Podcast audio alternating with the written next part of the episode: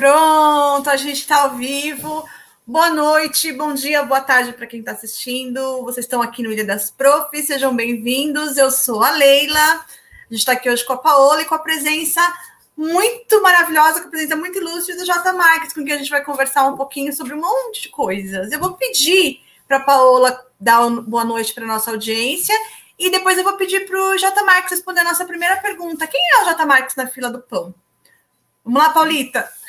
Olá, gente. Bom dia, boa tarde, boa noite para você que está aqui. Se você ainda não é inscrito no canal, se inscreva, já deixa seu like, já compartilha por aí. E eu já vou passar para o Jota responder essa pergunta tão importante de quem é ele na fila do pão. E também nos contar um pouquinho da caminhada dele dentro da educação. Afinal de contas, essa não é a Ilha das Profs à toa, não é mesmo? Vamos lá, então. Acho que na fila do pão só sou mais um trabalhador, né? Mais um trabalhador tentando comprar o pão. É, eu acho que, é, principalmente nesse momento que a gente está vivendo de país, eu só sou mais um trabalhador contando moedas. Mas o J. Marques para J. Marques, eu sempre reafirmo esse lugar, né? Um lugar que é o do filho da Fabiana, que é uma porteira. Né? Ou seja, filho de mais uma trabalhadora. É filho de trabalhadores, que constrói a sua identidade aos trancos e barrancos, que tenta entender a minha humanidade nesses trancos e barrancos, nas trincheiras que a gente vai sendo levado. E a educação, né, chega na minha vida com uma possibilidade de me entender sujeito, né? Eu acho que educação ela está muito ligada a isso, né? Identidade e ser um sujeito de direitos. Isso é maravilhoso. Eu, eu ia fazer essa pergunta para você na, na sequência, porque assim, é, Estava lendo um pouquinho, estudando um pouquinho sobre você antes de a gente, vendo tweets, vendo entrevistas que você deu. E a, a, educação tem um valor muito grande. Você sempre faz questão de reafirmar que a educação tem um valor muito importante. E você fala muito da sua mãe. Você fala muito da importância que a sua mãe teve é, é, na sua vida, na sua formação. E agora você também trabalhando como educador, né? A gente sabe. Gostaria que você falasse um pouquinho do seu trabalho como ativista, de como se deu, de como você começou e qual a importância da educação nesse trabalho. É, eu sou um, um militante, um ativista, um trabalhador da educação popular, né? Eu acredito que a educação popular seja a grande matriz motivadora possível de transformação do nosso país e acredito eu do mundo também, já que a educação popular brasileira é hackeada no mundo inteiro, né? Então, eu já dividi mesas com muitos educadores de outros lugares e a gente é referência na hora de pensar a educação. Só que a gente é pouco referência para dentro do nosso próprio país. Sim. É, e aí eu acho que essas, né, falar da minha mãe, falar de educação, falar da minha construção como sujeito, falar da sala de aula, falar da, do meu ativismo pelos direitos humanos, pensar todos esses eixos é pensar uma trajetória de resistências, né? Uma trajetória de tentativas de sobrevivência. E aí a gente vai caminhando e vai se tornando mais resiliente, né? Vai aprendendo a lidar com tudo isso e, e aí, como diria Paulo Freire, a gente não vai tendo só esperança, mas a gente vai esperançando, né? Então a gente começa a se mover e vai se juntando a outros e assim a gente vai praticando mudança não só para os outros, mas para a gente mesmo. Esse lugar da individualidade ele é fundamental para mim, né? Como que a gente pensa é, uma educação para todas as pessoas sem que a gente hegemonize as pessoas, sem que a gente mate a singularidade das pessoas, a individualidade das pessoas. Então, eu estive dedicado durante a minha vida e continuo aqui é, a pensar uma educação que ela esteja à disposição e disponível para todas as pessoas nas suas mais diversas formas, nas suas mais diversas é, expressões de ser. Né? E ela chega para mim como uma possibilidade, uma alternativa da educação tradicional, né? da escola. Então, quando eu estava na escola, eu tinha já uma negação àquele ambiente tradicional, porque ele não era um ambiente muito feliz para mim. Na verdade, ele era um ambiente extremamente tóxico, violento, né, que eu queria fugir. E aí eu acho que tem uma virada de chave para mim que é fundamental, né? Eu nunca fui a criança, o adolescente, o jovem que não gostava de estudar. Eu sempre gostei mas o ambiente me desaproximava do conhecimento. E aí, quando eu conheço a educação popular, a educação de rua com o meu pai, eu entendo que é possível pensar a educação, que é possível aprender, que é possível ter tesão em estudar, sem ser dentro daquele espaço tradicional, encaixotado, que mata a minha individualidade e a minha identidade. É, Paulita? Como é que a gente pode buscar uma prática libertadora para essas crianças? Nos nossos jovens de hoje. Falhou um pouquinho. Como que a gente pode buscar uma prática libertadora? Como é que a gente pode buscar uma prática libertadora dentro da sala de aula para as nossas crianças, para os nossos jovens? Qual é o caminho que a gente pode seguir? Eu acho que o, o, professor né, da disciplina, o professor tradicional, o professor da escola, ele tem desafios muito grandes de, de ser disruptivo, né, de conseguir praticar práticas da libertação, da emancipação, da liberdade dentro de sala de aula, considerando que existem uma série de fatores que o condicionam a realizar né, check-ins diários durante todo o seu ano, que ele tem que cumprir uma série de burocracias, que ele tem que apresentar uma série de resultados, e essas cobranças elas vão vir desde um pensamento da Secretaria de Educação, da política da escola, da diretora, da coordenação pedagógica, das famílias, da comunidade escolar, ou seja, uma série de cobranças, uma cobranças sociais históricas, que dizem que a escola ela tem um papel, né? Só que esse papel ele não é uma folha em branco, né, para ser escrito, para ser é, para ser um mergulho, uma aventura. É um papel já com tudo bem determinado, né? E uma determinação que vem do século XVIII afora.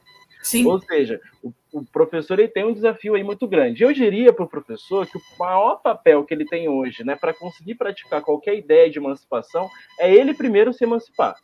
É ele primeiro entender o seu lugar ali. O professor que acredita que seja luz ou o professor que acredita que ele precisa entregar aquele resultado, que ele muitas vezes não concorda com ele, que ele não acredita nele, é, é, é, é fundamental para que ele possa existir para a educação, que ele possa existir para os seus alunos.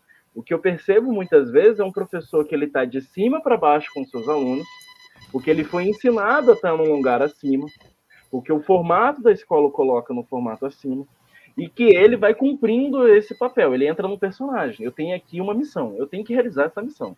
E aí, se ele chega num ambiente onde essa missão ela não é possível, ele trava, ele se distancia e ele começa a pensar que existem uma série de problemas que não existem de fato. Ele começa a achar que o problema pode ser os alunos. Ele pode achar que o problema é a turma, o problema é aquela escola, o problema é aquele momento que ele está vivendo a vida dele, o momento é a falta de uma pós-graduação, o momento é o doutorado que ele abandonou. Né? E aí ele vai entendendo que esses problemas, na verdade, eles não são os grandes problemas. O problema é o projeto político de educação que é fadado ao fracasso. Sim. Que é bem feito, que é bem executado e que vai levar não só a morte do aluno, mas vai levar também a morte do professor. Acho que enquanto aí é, volta né, para o início, né? Enquanto identidade, né? enquanto identidade desse professor. O professor que está mais conectado com o aluno é o professor que, com o aluno, entende que juntos eles conseguem transformar o espaço escolar. Enquanto não Sim. tiver essa virada de chave, vai ser sempre um aluno que recebe, vai ser sempre um professor que envia. É, esse fluxo não pode existir, tem que ser um fluxo onde os dois recebem, os dois enviam, os dois co-constroem esse ambiente escolar. Sim, sim, é, é, há, uma, há uma troca, né? Sim. O aluno não é aquela tábula rasa que só recebe, só recebe, e a gente, nem a gente é aquele ser que só, só doa, só dá, só dá, só dá a nossa sapiência, como se a gente fosse, né? É, isso é muito real. Eu sempre falo aqui com a Paola, a gente sempre está conversando, a gente vive numa escola que é mesmo do século XIX, para atingir, tentar atingir alunos do século XXI, né? Alunos. É, a gente ainda ouve muito de professores. É, comparando, ah, mas no meu tempo, ah, mas quando eu estudava, um negócio todo totalmente. Não tem como você comparar a gente quando estudava com eles estudando agora. A gente tem muita dificuldade, né, com o tempo histórico, né? A gente fica o tempo todo, é, tipo, é, comparando mesmo, né? Comparando e, e, achando que vai ser a mesma trajetória, né? E uma comparação completamente não tem o que fazer. Não tem como comparar eu como pessoa e a Paola, por exemplo. Não tem como comparar, porque são duas vivências diferentes, duas pessoas diferentes. Que dirá você pegar uma massa de alunos e falar, ah, olha, eu no meu tempo fazia assim, fazia X, fazia Y, e o aluno também tem que fazer igual. Por que, que ele não faz? Ele tá errado porque ele não faz. Não, não é bem e assim. E não tem fórmula mágica, né? Porque não. uma turma é totalmente diferente da outra. Então, daqui a pouco um trabalho de integração que é feito numa turma, ele vai funcionar muito bem, mas para a dinâmica da outra, não vai. Então... E vai distanciando, né? E, e, e vira um papel meio familiar, né? O professor fica parecendo pai e mãe, né? Sim. eu fiz isso, sim. isso e isso. Por que, que você não faz isso? Na sua idade eu fazia isso. Sim, e aí o professor sim. começa a cumprir esse papel também, vira uma bagunça. Sim, Aí... não, não, não, É aquele papel que o pai, como você bem disse, né? O pai e a mãe têm. Ah, porque no meu tempo eu não fazia desse jeito, no meu tempo era diferente. E a gente é uma guerra geracional que não cabe em sala de aula, eu né? Já é uma construindo de... uma casa, eu já estava empregado. É, entendeu? É, eu já estava sendo pai de família. Os tempos são completamente diferentes, são completamente outros, não cabe esse tipo de comparação. E aí vem minha próxima pergunta para você. A gente está vivendo um período, você trouxe na sua fala uma questão que é muito pertinente, de que quando a gente fala de fracasso em educação, na verdade não é um fracasso. Para as políticas educacionais vigentes, na verdade, é isso que eles querem mesmo, que a gente acha que é um fracasso. O, o que se quer politicamente falando que as elites querem é justamente isso, que o aluno, é, no caso, o que recebe a educação é, pública e que, portanto, é filho de trabalhador, a elite quer que ele continue sendo ali filho de trabalhador para fazer o que o filho dele não quer fazer, o filho dele não vai fazer. E a gente sabe que isso é de fato um projeto, não é uma falha estrutural que não se sabe porque não é um projeto. Essa falha ela é assim porque se quer que seja assim. É, e a gente está vivendo neste momento histórico, triste, nessa quadra da história que a gente está vivendo, um governo que é claramente contra professor, contra educação, um ministro da um ministro da educação, o que tinha saído que já era péssimo, veio um outro que é, é horrível, que fala de inclusivismo como se um aluno com, com necessidades especiais dentro de sala de aula fosse impossível, fosse uma impossibilidade, como se você querer incluir as políticas públicas que existem para incluir esses, esses estudantes na escola fossem algo ruim. Ataques e mais ataques, né? A, a, estão matando, na verdade, não basta a, a Bolsonaro e aos seus séculos, não bastam matar durante a pandemia. Eles querem matar o futuro também, né? Através da, da falta de estrutura, da desvalorização, eles querem também matar o futuro. Não basta matar o presente para eles, eles é pouco, eles querem matar o futuro também. Isso, eles deixam isso bem claro. Eu queria saber como isso impacta, como esse governo está impactando o seu ativismo, onde você atua, Jota. Porque a gente está vendo hoje, a gente viu hoje uma manifestação. Alguns dizem que flopou, outros dizem que deu muito certo, né, entre eles, sobretudo, que deu muito certo e tal. Mas o que a gente vê é que Bolsonaro está enfraquecido, principalmente, principalmente para nós, classe operária, porque nós, classe operária, é que estamos vendo o, a luz aumentar absurdamente, a gente está vendo Todo dia, ultimamente, tem no jornal, nos jornais aparece uma notícia de família que é, sofreu queimadura porque não está conseguindo comprar combustível, o gás para cozinhar, está tendo que cozinhar de forma alternativa e acaba se acidentando. A gente está vendo o preço de alimentos subir assustadoramente. Então, para nós, classe trabalhadora, é isso que vai bater, né? É essa coisa da economia, do, da nossa vida ter piorado ainda mais. Então, eu queria saber como isso está batendo em você, essa desvalorização que eles estão fazendo com a educação, esse governo, como ele está impactando no seu ativismo, onde você atua. Sim. É, eu, eu acho que, que existe um movimento que eles, talvez eles não queiram nem é, matar o futuro. O futuro para eles não existe, né? Eles querem um retorno para o passado, né? Eles, o, o passado para eles, eles querem transformar em presente. Né? Essa ideia de conservar, né? A ideia de da manutenção daquilo que para eles é precioso, né? É, eu diria até que é, existe um consenso, e aqui eu vou fazer uma provocação mesmo. Eu acho que todo mundo é, é, é a favor da, da educação, inclusive Sim. É, é, se você vai numa roda que vai ter um, um, policial, vai ter um conservador, vai ter um cara de esquerda, vai ter o traficante, vai ter o bandido, vai ter o pastor, todo mundo vai concordar que a educação é importante. A pergunta é sempre é, qual educação, né? Qual educação é importante para essas pessoas? Qual educação elas desejam? Né? Então, quando a gente olha para o governo Bolsonaro, ele não vai falar que a educação ela não é importante. Ele quer a educação que ele acredita que é importante. Né? E essa é uma educação que é uma educação que, para a gente, que é a nossa leitura de mundo, ela já é ultrapassada. Aí Sim. vem, para mim, o grande debate. Eu não quero debater com o Bolsonaro, convencer ele de que qual educação é melhor. A gente precisa ganhar o debate é com a população, é com o resto das pessoas. com as pessoas que ele lidera e que ele influencia. E eu acho que é aí que a gente talvez desperdice um pouco de tempo.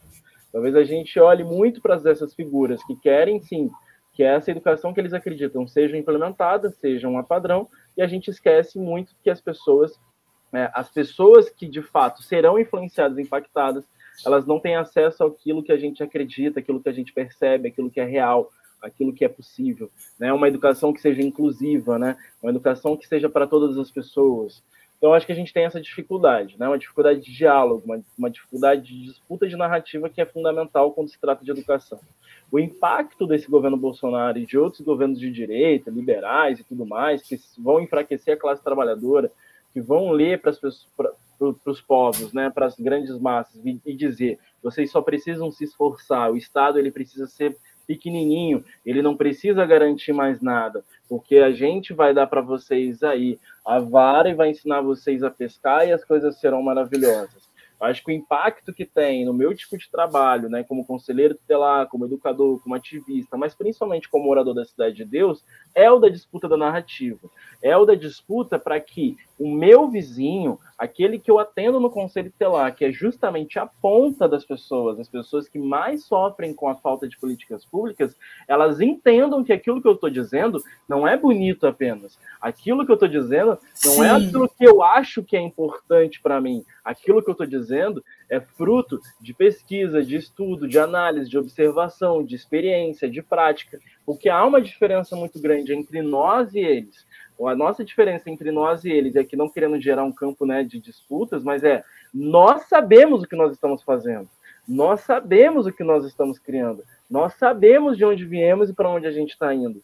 E eu acho que essa diferença ela precisa ser o tempo inteiro estimulada nas famílias. Porque quando eu converso com as famílias mais pobres, talvez eles olhem para o Jota e pensem assim: não, o Jota ele é um sonhador. Aquilo que o Jota ele diz, ele pode ser que seja muito legal, mas eu não consigo fazer com que essas famílias elas palpem, elas acreditam que isso um dia será. Mas um dia será para aquele que está sentindo fome. Um dia será para aquele que olha para o seu filho e pensa que amanhã ele pode não ir mais para a escola. Esse um dia será para a perspectiva da família empobrecida, ele é muito angustiante. E ele faz com que ele acredite em saídas imediatas, saídas rápidas. Eu acho que fica de provocação para nós, professores, educadores, que estamos aí tentando combater, disputar a narrativa, é como que a gente diz para as pessoas, beleza, algumas coisas um dia serão, mas quais tecnologias a gente também está pensando para que amanhã já comece a ser? E, e, que também a gente consiga estimular uma ideia de empatia que é, ainda que um dia será, e talvez não seja completamente para mim, será para as outras pessoas, para a gente reconquistar uma ideia de humanidade coletiva. Porque o que essas pessoas elas fazem, elas não fazem a disputa de uma individualidade que é aquela que eu falei no início, que é aquele do fortalecimento da minha identidade. Não, a ideia de que elas estimulam é de uma individualidade egoísta, onde elas desconectam das pessoas e as pessoas elas não são mais importantes. Ou seja, a minha passagem por essa vida, ela precisa ser uma passagem de ganhos para mim, para os meus, e não para o todo. E eu acho que quando a gente vai e traz e fala assim, não, o mundo ele pode ser melhor para todo mundo, aí a gente começa a perder um debate. Não é que a gente tem que abolir, mas a gente precisa, nesse momento, urgentemente, reconstruir laços entre as pessoas, para que os ganhos do outro, ainda que não sejam seus ganhos, também sejam importantes. E aí eu acho que essa influência ela é muito grande. Porque quando a gente lida com uma sociedade capitalista que diz que as pessoas elas precisam consumir, precisam ter, e a cada dia mais rápido isso, elas não estão muito interessadas no ganho do outro, elas estão muito mais interessadas em quando elas terão. E aí eu acho que a educação ela é fortemente impactada nesse sentido. Para que que você vai para a escola hoje em dia se você tem diversas outras ferramentas no YouTube, diversas outras ferramentas de enriquecimento? Quando que a gente ganha de novo o debate que a educação e a escola e a nossa permanência nela e o estudo para o longo da vida não é só sobre obtenção de ganhos. Quando que a gente traz de novo a ideia de estudo e conhecimento para um ganho individual, pessoal e enriquecedor de cultura? Quando que a gente ganha de novo esse debate? Porque o ciclo da escola do século XVIII que a gente estava falando é o ciclo da escola que eles querem manter. Eles não querem destruir essa escola do século XVIII. Eles querem manter essa ideia de escola, que você vai entrar pequenininho, vai sair grande, e talvez você tenha chance, se tiver feito uma boa trajetória, tenha chance de um bom emprego, de tem a chance de uma boa faculdade, tem a chance de um bom salário. Então, acho que a gente tem uma série de coisas aí, né? Uma, uma conversa longa, fico aqui à disposição para vir outras vezes, mas que vão influenciando as nossas atuações enquanto ativistas. Hoje, o meu papel, para encerrar, ele é muito mais assim, como eu consigo trazer as pessoas para a realidade sem que elas percam a perspectiva dos sonhos. Como eu consigo Sim. dialogar com as pessoas na dureza da vida, mas a gente também consiga projetar coisas que ainda serão para que elas não pensem que eu só sou um sonhador, mas que elas também visualizem que o nosso ativismo está do lado delas pela vida delas e que aqueles que prometem que amanhã será, na verdade, estão dizendo uma coisa que talvez, inclusive, o amanhã nem exista pelas políticas públicas deles. Sim. É, Paula, eu vou passar para você, que eu vi que tem pergunta aqui no chat, eu já vou passar para você, mas deixa eu só pegar esse gancho dele aqui, porque, assim, é, o que você está falando, eu vi uma vez uma, uma reportagem do Fantástico, que eu também já falei sobre ela aqui várias vezes. Eles estavam falando com alguém de um país nórdico, que agora eu não vou me lembrar quem é mesmo. E ela, a rainha dizia o seguinte: acho que da Suécia. E ela dizia o seguinte: a gente tem que. Eles falando sobre desigualdade social, que lá é menor e tal, porque sempre é bonito na televisão quando há desigualdade social em outros países, né? Aqui pode deixar como tá mesmo, mas nos outros países é bonito você ver, né, que há, que há menos desigualdade. E uma coisa que ela disse que me, me chamou a atenção foi que ela disse: se não tá bom para todo mundo, não tá bom para ninguém. Tem que tá bom para todo mundo, porque senão, se tiver bom para alguns e não para outros, é, vai estar tá sempre ruim para todo mundo. E você falando, você trazendo isso agora da questão de como mostrar para as pessoas, né, que as pessoas pensam que ah, um dia vai ser, e de fato, para a pessoa, como você trouxe, né, para a pessoa que está passando necessidade agora, que está vendo os filhos é, com sem saber se dá para comer daqui a pouco, é difícil você pensar no que vai ser o amanhã. E a gente vê muita gente do campo progressista é, se batendo muitas vezes em termos comunicacionais, né? Eu acho que até por essa questão do, do simplismo que a extrema-direita tem, que o governo Bolsonaro tem, eles simplificam tudo para eles, é tudo preto e branco, não tem as nuances, não tem os tons de cinza, para eles é tudo, na, tudo ou nada, né? E a gente sabe que não é assim, que os problemas não se resolvem de uma maneira simples.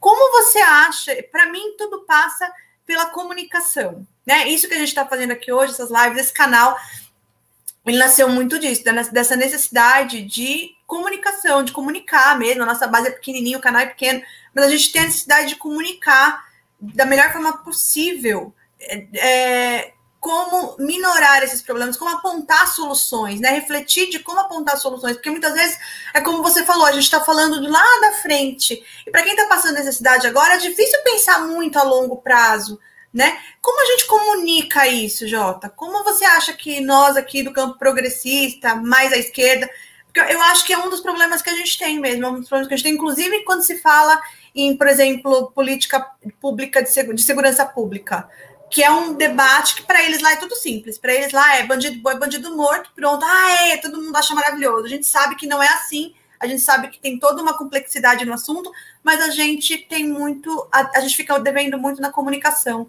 Como que você acha que a gente diminui isso?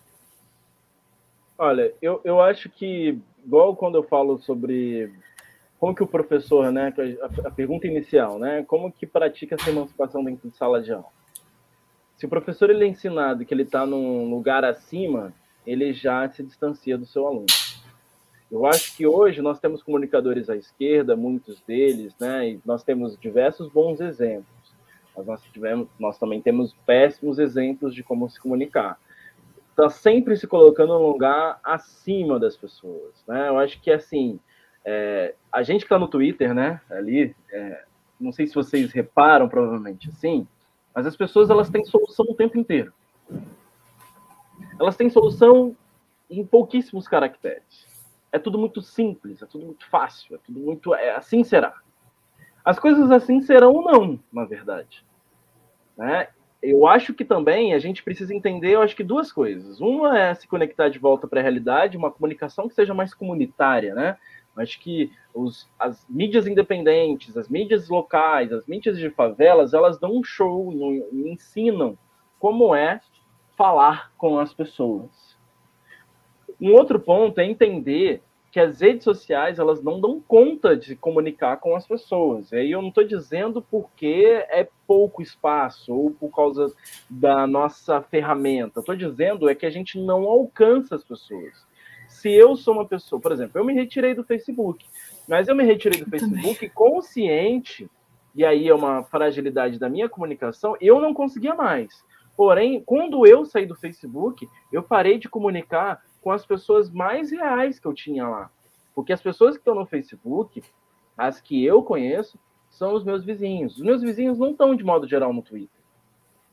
Ou seja, eu parei de comunicar com uma, uma bolha importante, uma parcela de pessoas importantes. Eu acho que entender também onde as, a gente aplica as nossas ferramentas, para quem a gente comunica, e não olhar, sei lá, um vez ou outra um tweet meu viraliza. Aí tem lá 15 mil likes. Ou às vezes tem lá um alcance de um milhão de pessoas. Esse milhão de pessoas ele faz parte de um algoritmo, de uma bolha, de uma especificidade que não é a camada popular brasileira. Se eu passo a acreditar que aquele meu volume de likes, de números na rede social, no Twitter, representa uma comunicação efetiva com os trabalhadores, eu estou falhando miseravelmente, porque eles não estão lá. Parte deles estão, mas eu acho que uma parte muito mínima perto da grande parte. Né? Então, eu acho que a gente precisa voltar. E aí a gente tem sempre um medo de retorno, né? Eu acho que o retorno pode ser igual aquelas frases, né, de, de frases feitas, assim. O retorno pode ser para tomar impulso, não precisa ser um retorno de retrocesso. Mas a gente precisa voltar umas casinhas, entender um pouco mais sobre a gente, como a gente se comunica, como a gente ocupa as ferramentas que nós já estamos, já está no nosso dia a dia, como a gente ocupa melhor o WhatsApp, como a gente comunica melhor nos nossos vídeos, nas nossas imagens, nos nossos textos. Como que a gente também sai um pouquinho, desce um pouquinho do salto, e aqui eu vou falar mesmo da arrogância. Como a gente desce um pouquinho do salto para a gente tratar das coisas explicando as coisas, porque a gente fica muito naquele lugar. É óbvio. O óbvio precisa ser explicado. O óbvio, ele precisa ser explicado. É óbvio isso, é óbvio aquilo. Isso tudo está na nossa cara, mas está na nossa cara de quem? Da gente que teve acesso à universidade? Da gente que está dentro das nossas bolhas, que ficam pensando esses assuntos o tempo inteiro? E aí eu faço uma pergunta, gente, vocês estão conectados com pessoas que não estão dentro das bolhas de vocês? Vocês também fazem parte daquelas pessoas que pararam de falar com os familiares, com os amigos, que pensam diferente? Grande parte das pessoas que eu conheço pararam. E aí eu fico pensando, tá, você só vai se comunicar com aqueles que entendem, te entendem, que concordam com você, e como que a gente vai viver nessa sociedade? Como que vai funcionar o fluxo? E aqui faço um destaque, eu não estou falando aqui para a gente tolerar a intolerância, nem abraçar a violência, nem bater palma para quem acredita que minorias como a gente defende precisam ser violentadas e mortas. Não é sobre isso. Eu estou falando sobre uma discussão, estou falando sobre uma disputa de narrativa, estou falando sobre um pensamento econômico, estou falando sobre explicar para as pessoas sobre os retrocessos da CLT, eu estou falando para a gente entender e voltar a conversar na fila da padaria. Então, voltamos lá para o início de novo. Quem sou eu na fila da padaria? Eu sou um trabalhador. Meu papel ali na fila da padaria é ser um trabalhador. Ou seja, na fila do pão, eu preciso me comunicar com aqueles que estão na fila do pão. Porque aqueles que não estão na fila do pão estão recebendo o pão dentro de casa. E quem está recebendo o pão dentro de casa não precisa de mim. Paulita? Uh! É. é. fiquei aqui refletindo sobre essa questão fiquei da comunicação. Também. Uhum. Porque a gente realmente fala muito sobre o óbvio, né? E eu vou, vou dizer que eu tenho esse, esse mal em mim, assim, queria fazer esse comentário, eu tenho esse mal é, depois de um ano de aulas à distância, né, com o uso de certas ferramentas, uso contínuo de determinadas ferramentas, às vezes quando alguém diz assim, ah, não, mas não dá certo tal coisa, digo, mas é óbvio que é só fazer isso, faz um ano que a gente está usando. Não, mas espera aí, é óbvio Não é tão mim. óbvio, é. É óbvio para mim, para essa pessoa não é óbvio. não é óbvio. Ela não é. Mas tem as perguntinhas do chat aqui, e aí a gente tem uma pergunta da Fábio, Oi, Fabi, maravilhosa, sua linda.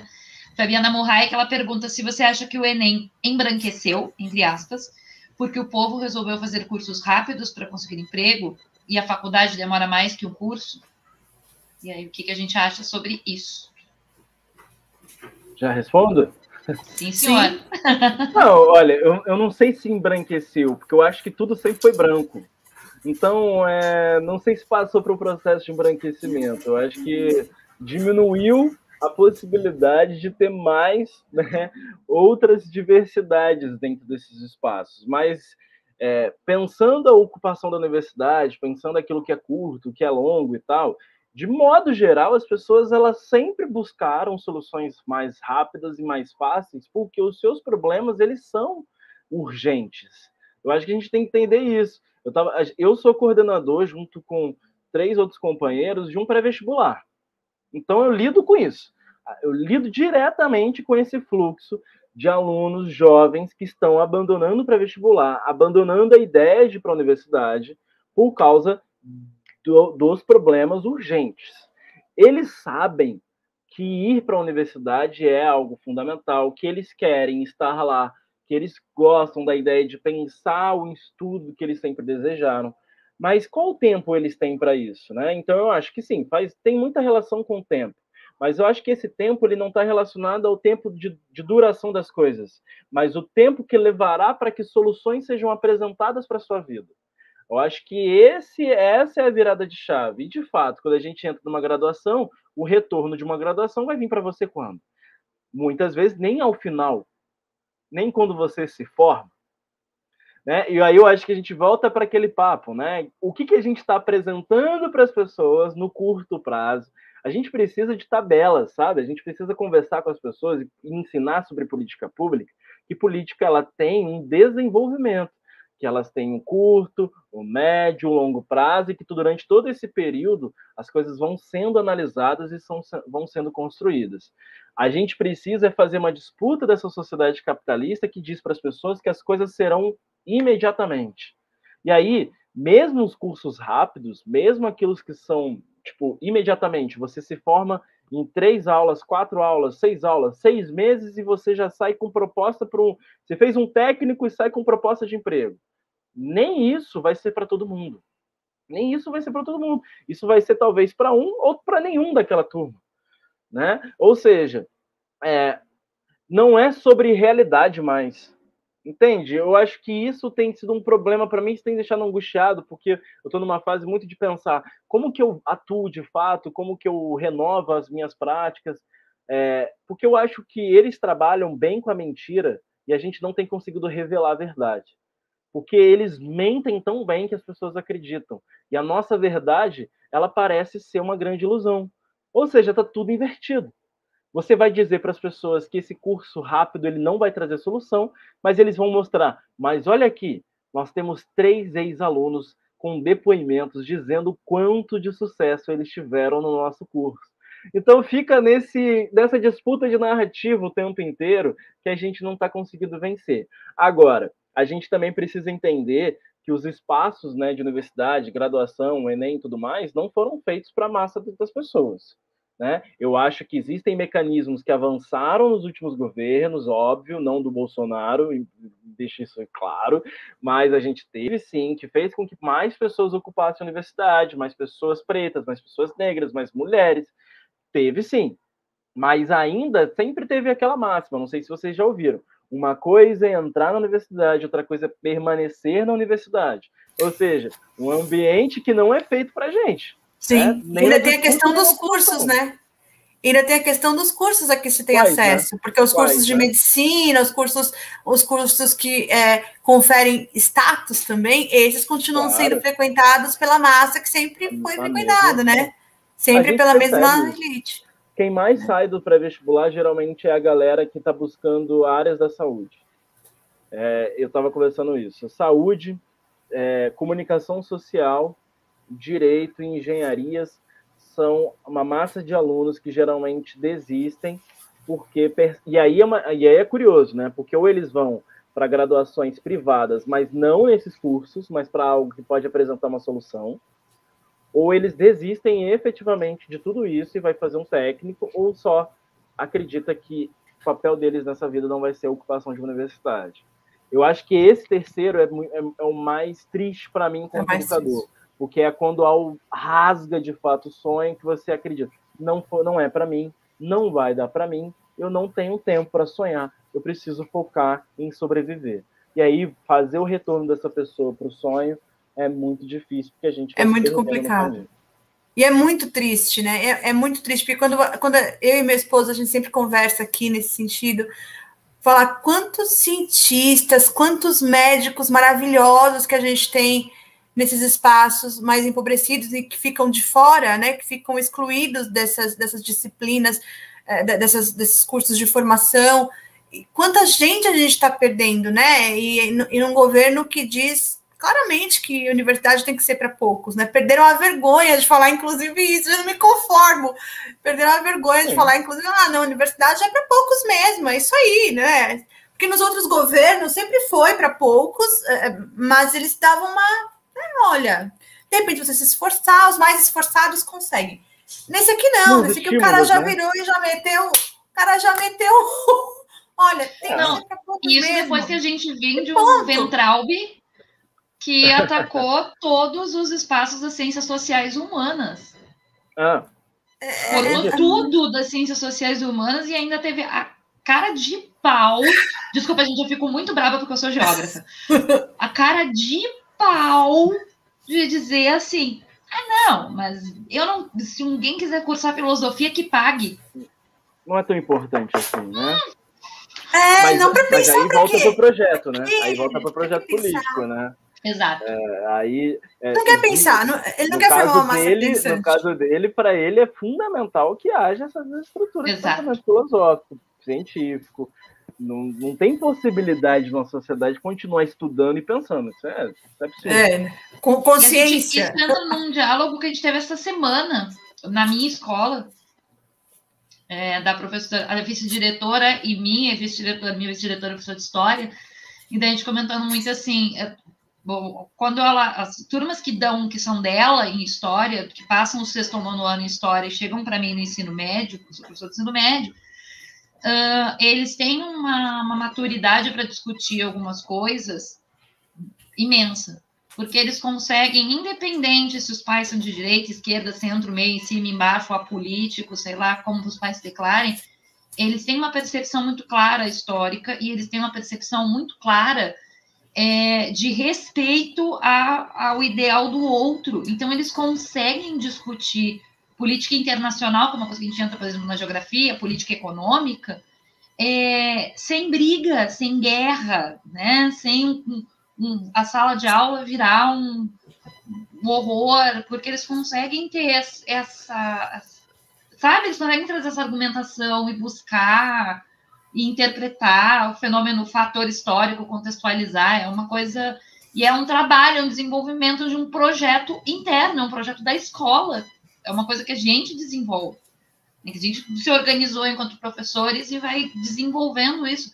E, gente, é um projeto longo, é uma caminhada longa, que as pessoas querem tudo para amanhã, elas querem que a gente entre na sala de aula e, tipo, ano que vem a gente transforma um aluno em um ano. Não, é uma caminhada, eles são pequenininhos e eles vêm caminhando até chegar onde a gente chega. Tem, gente. E é um. E é um pro... A prática pedagógica é, essa, é, tu, é uma caminhada. E eles querem atropelar tudo e, sobretudo, querem matar a consciência, né? Quando eles falam sobre esse lance de, ah, olha, as ciências sociais e humanas não são necessárias.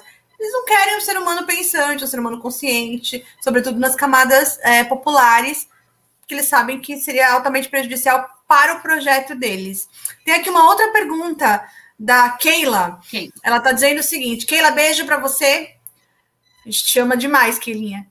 Falando em conselho tutelar, eu só me lembro de uma série que passou na Record. O que é ser conselheiro tutelar? Qual a experiência mais dolorida você teve nessa função? E aí eu acrescentaria: qual foi a experiência mais legal que você teve nessa função? Olha, vamos pela parte fácil, né? O que, que é ser?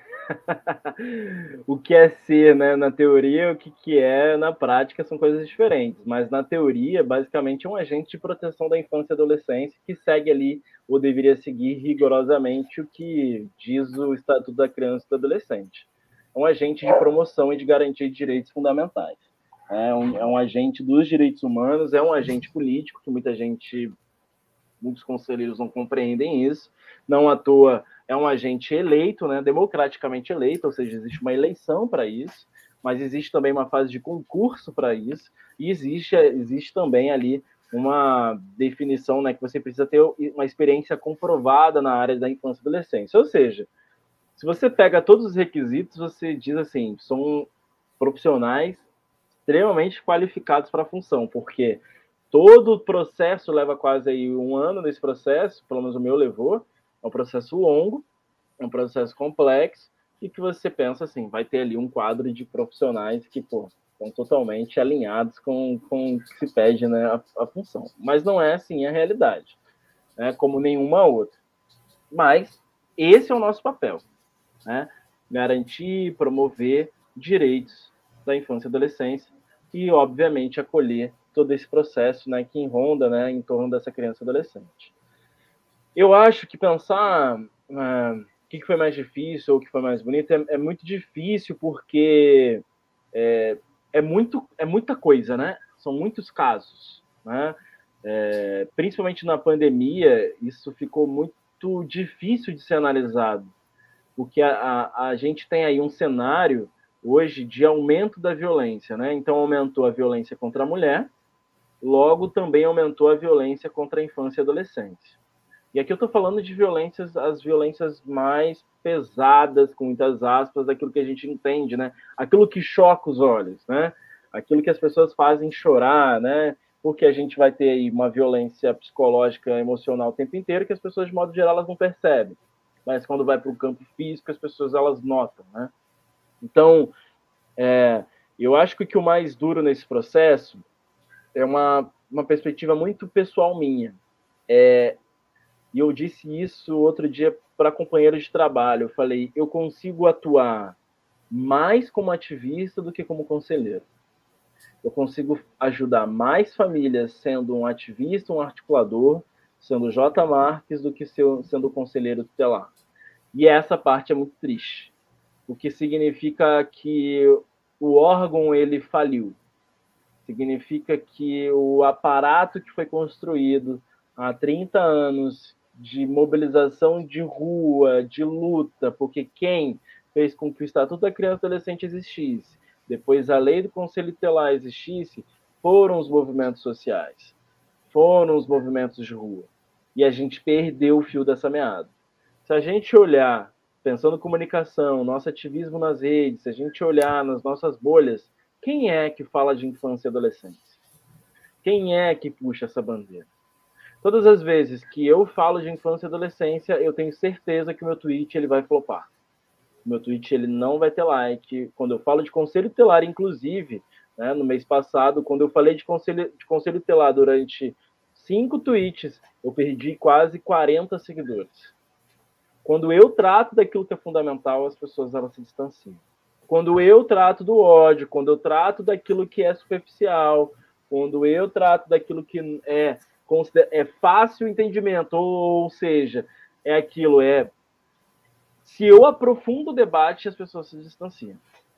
Se eu falo que é fundamental tratar disso, as pessoas se distanciam. Então, assim, o Conselho Telar, para mim, tem sido essa provocação constante. Como que a gente traz de novo para a sociedade esse debate?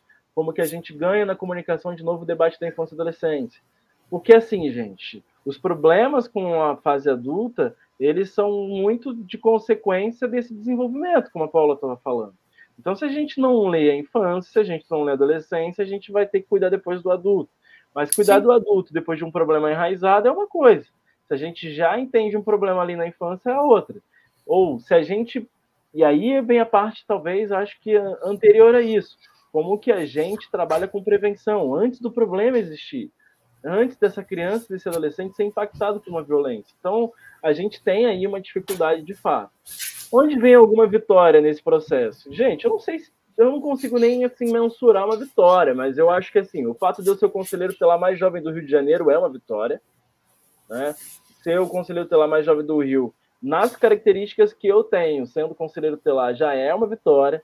Sendo morador de favela, é uma grande vitória é, ter o acesso que a gente faz hoje dentro da Cidade de Deus, sendo um território que não era atendido pelo Conselho Tutelar até então, é uma grande vitória. E eu acho que o meu grande estímulo hoje é trazer outros jovens a disputar os, o Conselho Tutelar. Eu não venho né, para a reeleição, já decidi isso na minha vida, mas eu estou muito assim empenhado em fazer com que outros jovens disputem e ocupem esse lugar. Eu acho que nada melhor do que um jovem pensando adolescência e infância, porque está próximo, está perto, que acabou de sair. Faz todo sentido. Eu faço esse debate, eu brigo com os conselheiros mais velhos, eles não entendem, é uma briga ferrenha, mas nada mais interessante do que cada dia conselheiros titulares mais jovens que acabaram de sair dali para pensar como essa realidade pode ser entendida. Principalmente que eles sejam de favela, porque é onde a vulnerabilidade mais acontece. Sim, e a um país que não cuida das próprias crianças, aí a gente vê, né, que não tem um cuidado com a própria criança, com a, com a criança, com o adolescente. E assim, você, eu tô sempre falando aqui, porque eu, eu tenho 42 anos, né? Sou cringe. E a gente, eu sempre digo, e sempre me alegra muito ver jovens como você, como tantos outros jovens que já vieram aqui, que ainda virão aqui no canal conversar ver a atuação de vocês é, é, é, em todas as áreas possíveis, na sua área, no seu ativismo dentro do Conselho Tutelar, é, lutando com a sua comunidade. Eu fico muito feliz, me dá um, me dá um ânimo assim, muito grande, porque a gente tem visto nesse momento, dessas, dessas, toda essa pregação golpista, dessa política horrorosa que a gente está vendo, é que assim, a gente derrubou o mito de que todo idoso, de que a velhice, todo idoso é sábio, né? Derrubou esse mito, mim esse mito está morto enterrado né? Essa coisa de que dá, dá para acumular muita ignorância, dá para acumular muita burrice, a gente tem visto isso super abundantemente, assim, nas ruas. E o que eu queria saber agora de você é o seguinte: gente, você, você já tem uma construção política, como diz o Galo, que também já esteve aqui, é, é a, da política de rua, da política é, da, de, dos movimentos sociais e tal. Como foi a sua entrada para política institucional. Você concorreu, né, como vereador pelo PSOL. E eu queria saber como é, que, como é que se dá essa sua entrada, sua tentativa, no caso de, de a sua filiação na política institucional. Sim. Jota. Só para não perder uma perspectiva aqui sobre infância e adolescência, esse é outro debate que a gente perdeu, né? Hoje, se a gente olha né, para o desfile Bolsonaro com crianças no carro, né, e como a direita ela usa né, para falar da infância e adolescência, como o movimento conservador diz que quer proteger a infância e adolescência, e como a gente parece que a gente não está nem aí, né? Eu acho que esse é um debate também assim que a gente. Porque eles deturparam. Porque eles deturparam, porque o que eles, dizem, porque eles dizem o tempo todo, ah, eles querem proteger as crianças, eles querem uhum. proteger as crianças do quê? Do, da, da, tal, da, da, tal da cultura de gênero, da educação é, é de gênero, do, da homossexualidade da homossexualidade. É disso que, porque eles só pensam nisso. Todos, todos os problemas. De, de piroca. Toda, todos os problemas. Só Freud explica. Freud explica muito disso que está acontecendo. Porque todos os problemas é deles são de ordem sexual. E eles querem proteger as crianças disso, porque parece que só Sim. esse tipo de problema atinge as crianças. Os outros problemas não, mas esses problemas em si são problemas terríveis que você não dá. Então eles roubaram, é, eles deturparam totalmente a pauta, né? Isso é muito pesado, porque as famílias elas acreditam Grave. nisso, né? Sim. Eu na minha, é, acho que na minha candidatura, né, para para conselheiro, é, espalharam que eu ia distribuir uma madeira de piroca, espalharam que eu dava droga para criança, espalharam diversas dessas coisas assim que eu, eu perdi muito voto nesse processo, obviamente, poderia não ter vencido, mas mais do que isso, né, que nos preocupou bastante, nos preocupa até hoje é a segurança, minha segurança, porque eles vão espalhando essas narrativas, ou seja, eu sou uma ameaça, né? Então, isso é um outro ponto.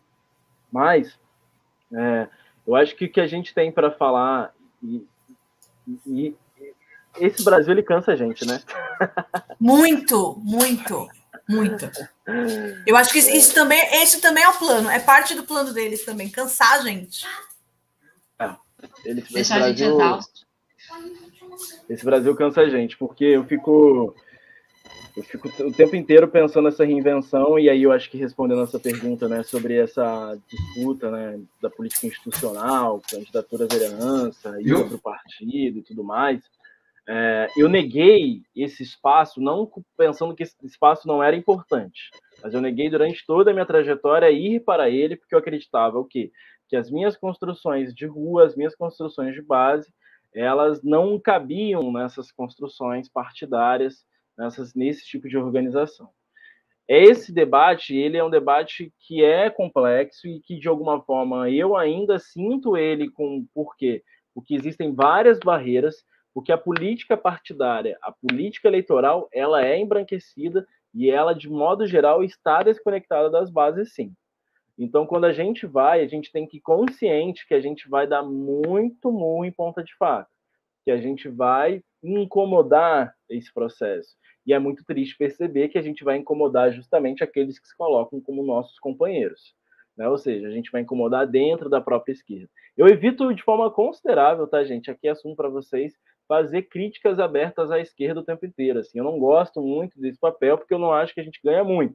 E eu entendo quem faz, eu acho que é importante fazer, mas em de, determinados momentos da história, determinados momentos políticos que a gente está passando, eu evito essas, essas construções porque, na minha opinião, para mim, a gente acaba enfraquecendo muito o jogo, né? E aí eu acho que quem ganha são eles vendo a gente se batendo cabeça. E eu não curto muito.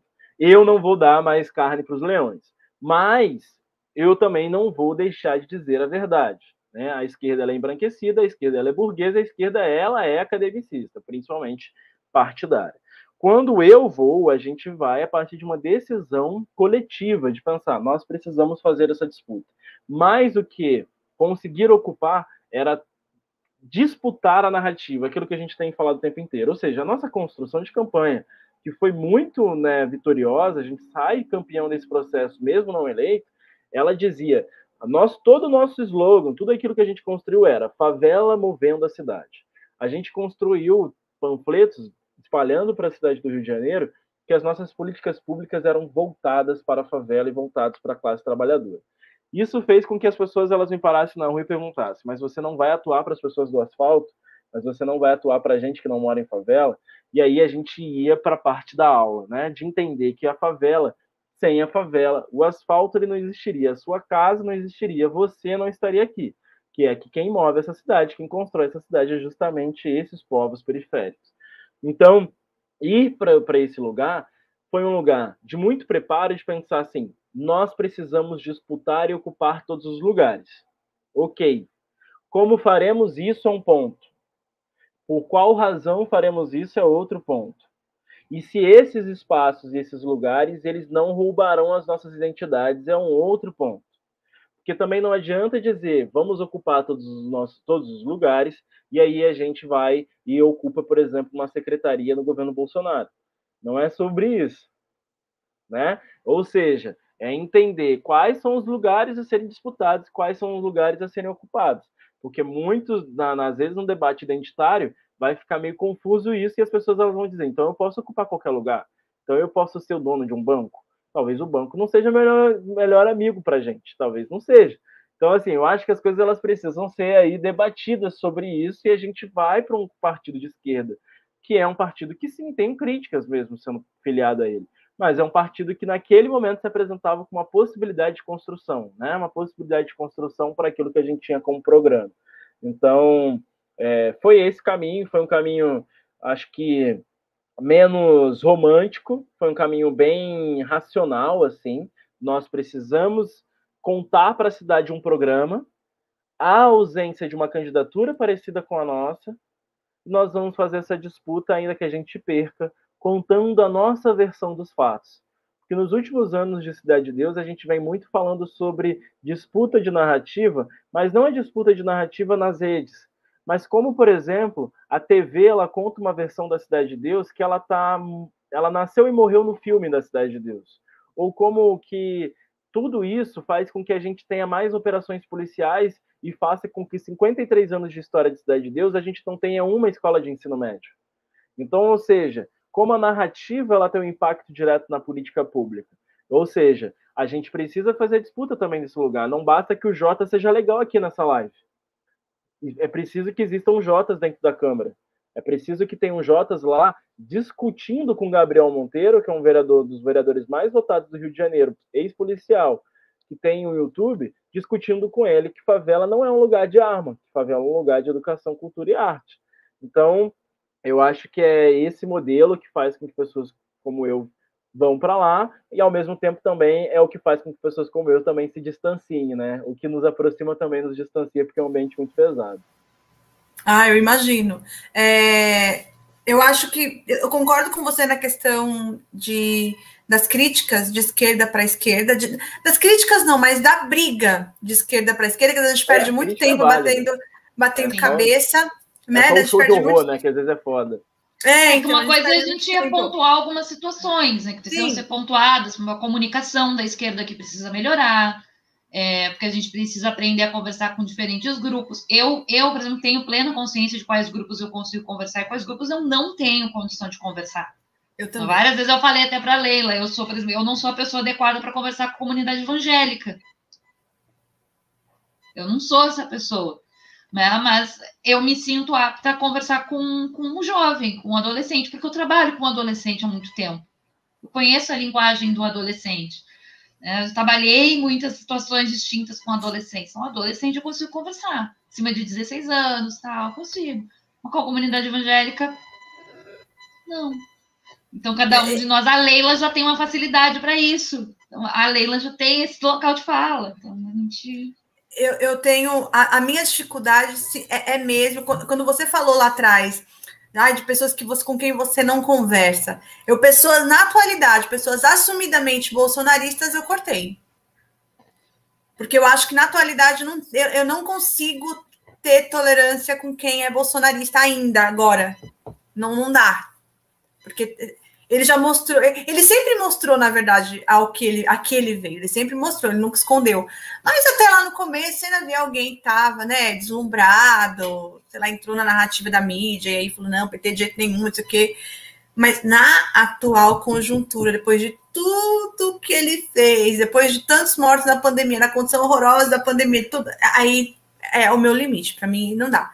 Aí, como a Paola falou, com evangélicos eu tenho por já, já ter sido evangélica, eu tenho um pouco mais, consigo conversar um pouco mais com eles. Claro que não aquele bolsonarista, evangélico bolsonarista, esse não, mas o evangélico que está ali, que é evangélico, que até, até apoiou o Bolsonaro lá no começo, com esse eu consigo falar. E também lembrando que no meio evangélico tem muita gente que hoje está fazendo sim resistência ao Bolsonaro e está fazendo resistência, inclusive, às igrejas que estão apoiando o Bolsonaro. Tem muito pastor, tem muita gente bacana que Alguns milita aqui conversando né, com a gente, inclusive. Que inclusive estão lutando contra, inclusive tentando conscientizar as pessoas de que esses pastores de mega igrejas, na verdade, são empresários. Na verdade, na minha opinião, são ateus, eles não acreditam em nada do que eles pregam, eles estão ali brincando com a fé do outro mesmo. Mas isso é para é, é uma outra conversa. Jota, deixa eu te fazer uma última, quase, já estamos terminando, porque você, a gente sabe que você tem um tempo reduzido, a gente sabe, fazia tempo que você não fazia live com ninguém, nós ficamos super Muito felizes, eu vi o seu tweet ali, falando, ah, estava até nervoso, que fazia tempo. Aí eu falei, ai meu Deus, graças a Deus que ele veio. nós ficamos super honradas, super felizes de você ter topado conversar com a gente. E a última pergunta que eu queria fazer para você, a penúltima, porque na verdade a pergunta mais importante vem no final. Mas é, como que você. A gente viu hoje, é, hoje, ontem, e vem, tem visto né, essa pregação golpista, essa radicalização que o Bolsonaro está promovendo, acho que muito mais como um animal aquado, que está vendo que está enfraquecido, que está vendo que a coisa está ali no encalço dele. Tem gente que pensa um pouco diferente, que acha que não, que acha que o golpe já está dado, que ele vai em algum momento radicalizar. Eu acho que realmente esse discurso dele é para a base dele, que diminuiu muito, que está lá no piso já, já, já acho que já não sobe mais do que aquilo, e a gente que está radicalizada mesmo, que se ele degolar alguém para essa pública, vai falar, ah, o mito tem razão, aquela pessoa fez por onde. Mas, é, como você vê a perspectiva para o próximo ano? A gente sabe eu, que vai ter uma radicalização maior é, é, à medida em que as eleições se aproximam e que ele percebe que, de fato, ele vai perder as eleições. Qual é a perspectiva que você vê daqui para frente? Olha, eu, eu, eu sou, dada a realidade, né, de estar o tempo inteiro com a parte triste da realidade, eu sou meio pessimista, assim, né? Não, eu acho que não é um pessimismo, assim, que eu acredito que as coisas darão errado, mas é aquele que me lembra que as coisas, elas podem dar errado. E aí, no que podem dar errado, eu não consigo nunca ditar que o Bolsonaro já perdeu, por exemplo. Eu tenho Sim. muita desconfiança sobre isso. É, acredito que ele perderá porque a gente vai lutar para isso. Né? Farei campanha dia e noite, seja para quem for para aqui. Faremos. É isso. Mas ele é um cara perigoso, né? E eu acho que o, daqui para frente o que a gente precisa é de fato se instrumentalizar enquanto ativistas individuais, enquanto coletivos, enquanto movimentos, é se organizar cada dia mais. Eu acho que a gente precisa é, ganhar as pessoas de volta para os movimentos sociais. Eu acho que os movimentos sociais precisam se ganhar de volta, né? E eu acho que a gente precisa fazer com que a gente consiga de novo se reconectar, né, enquanto essas massas. Eu acho que voltar para e aí volta, né, para a fila do pão mesmo.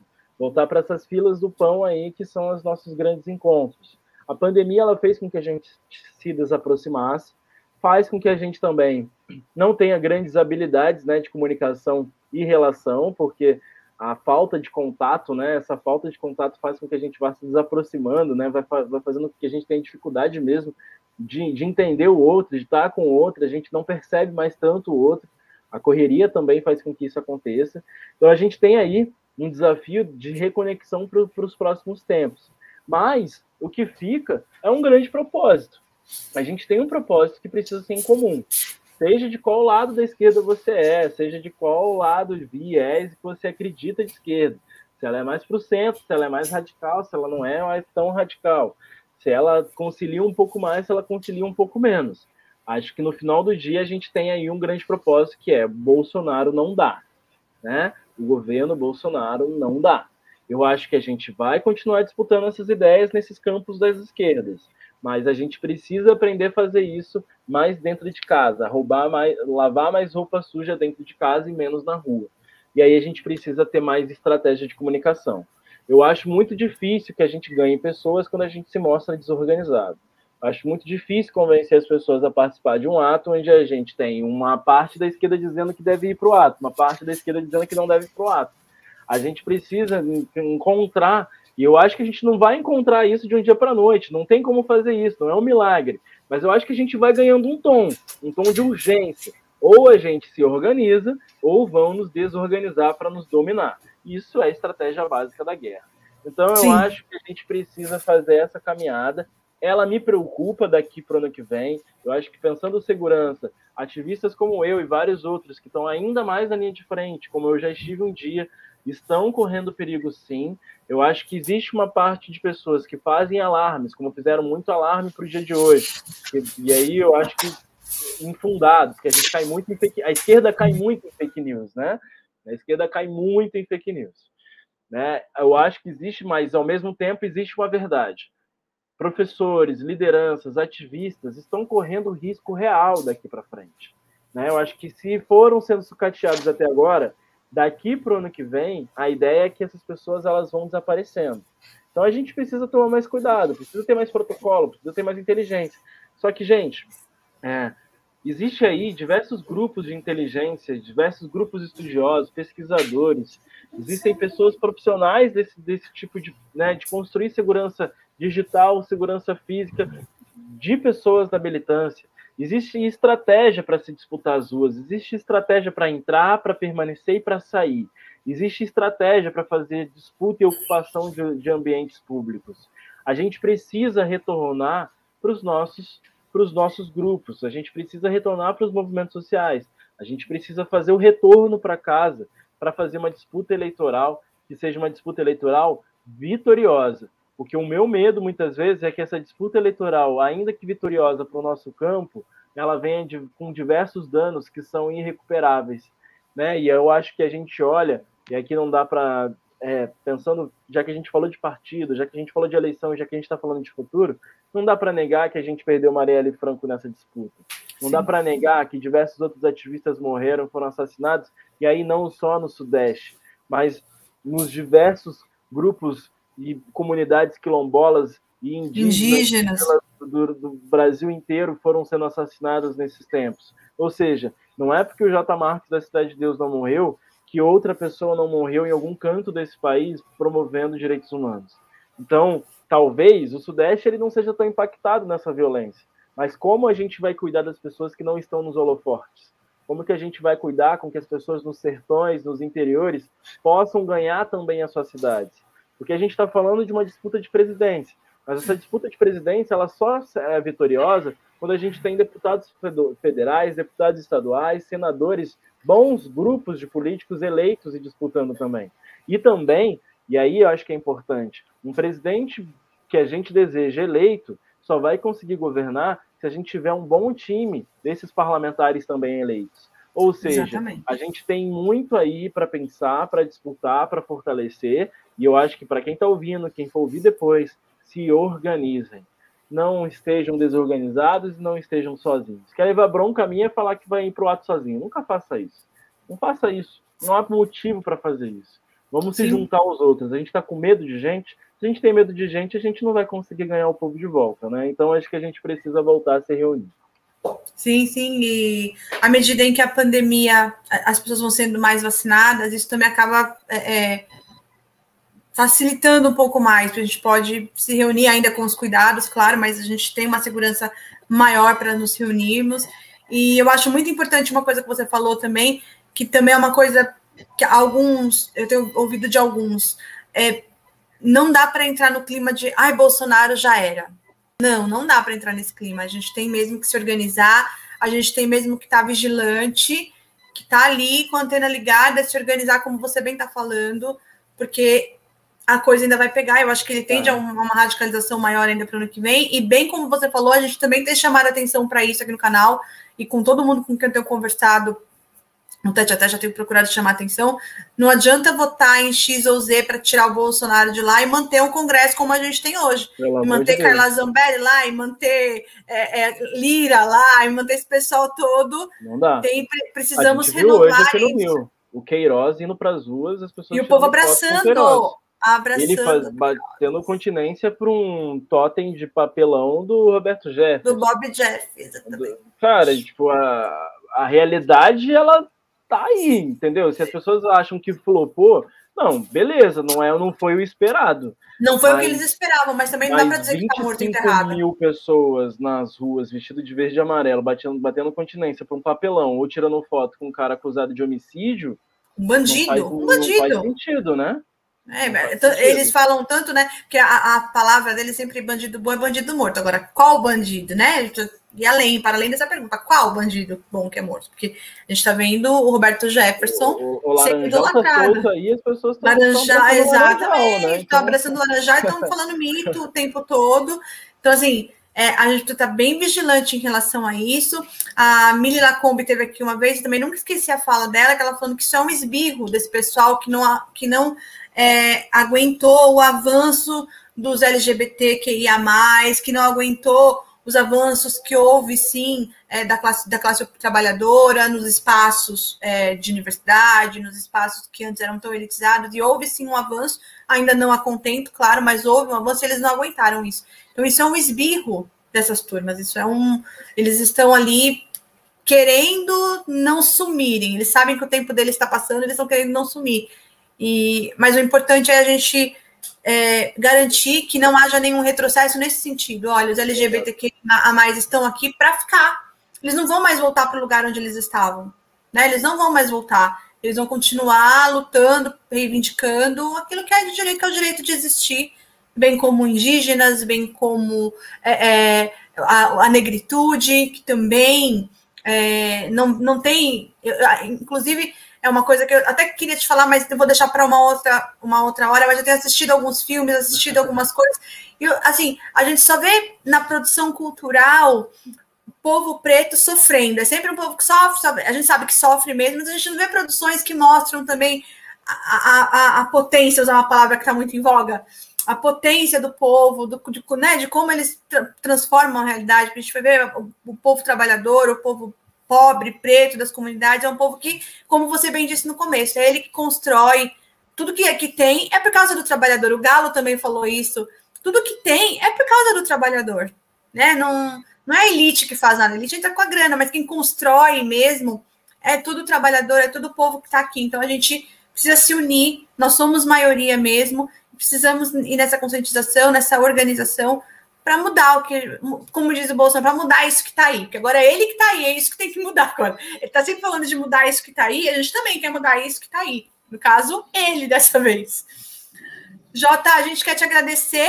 Antes, porém, Paola, eu ia falar. Temos a pergunta final, né? Aquela pergunta. Essa pergunta, Aquela Jota, pergunta, pergunta filosófica. vai mudar a sua vida, filosófica, ela muda a vida. Você nunca mais será o mesmo para responder essa pergunta. João é Victor. Pergunta...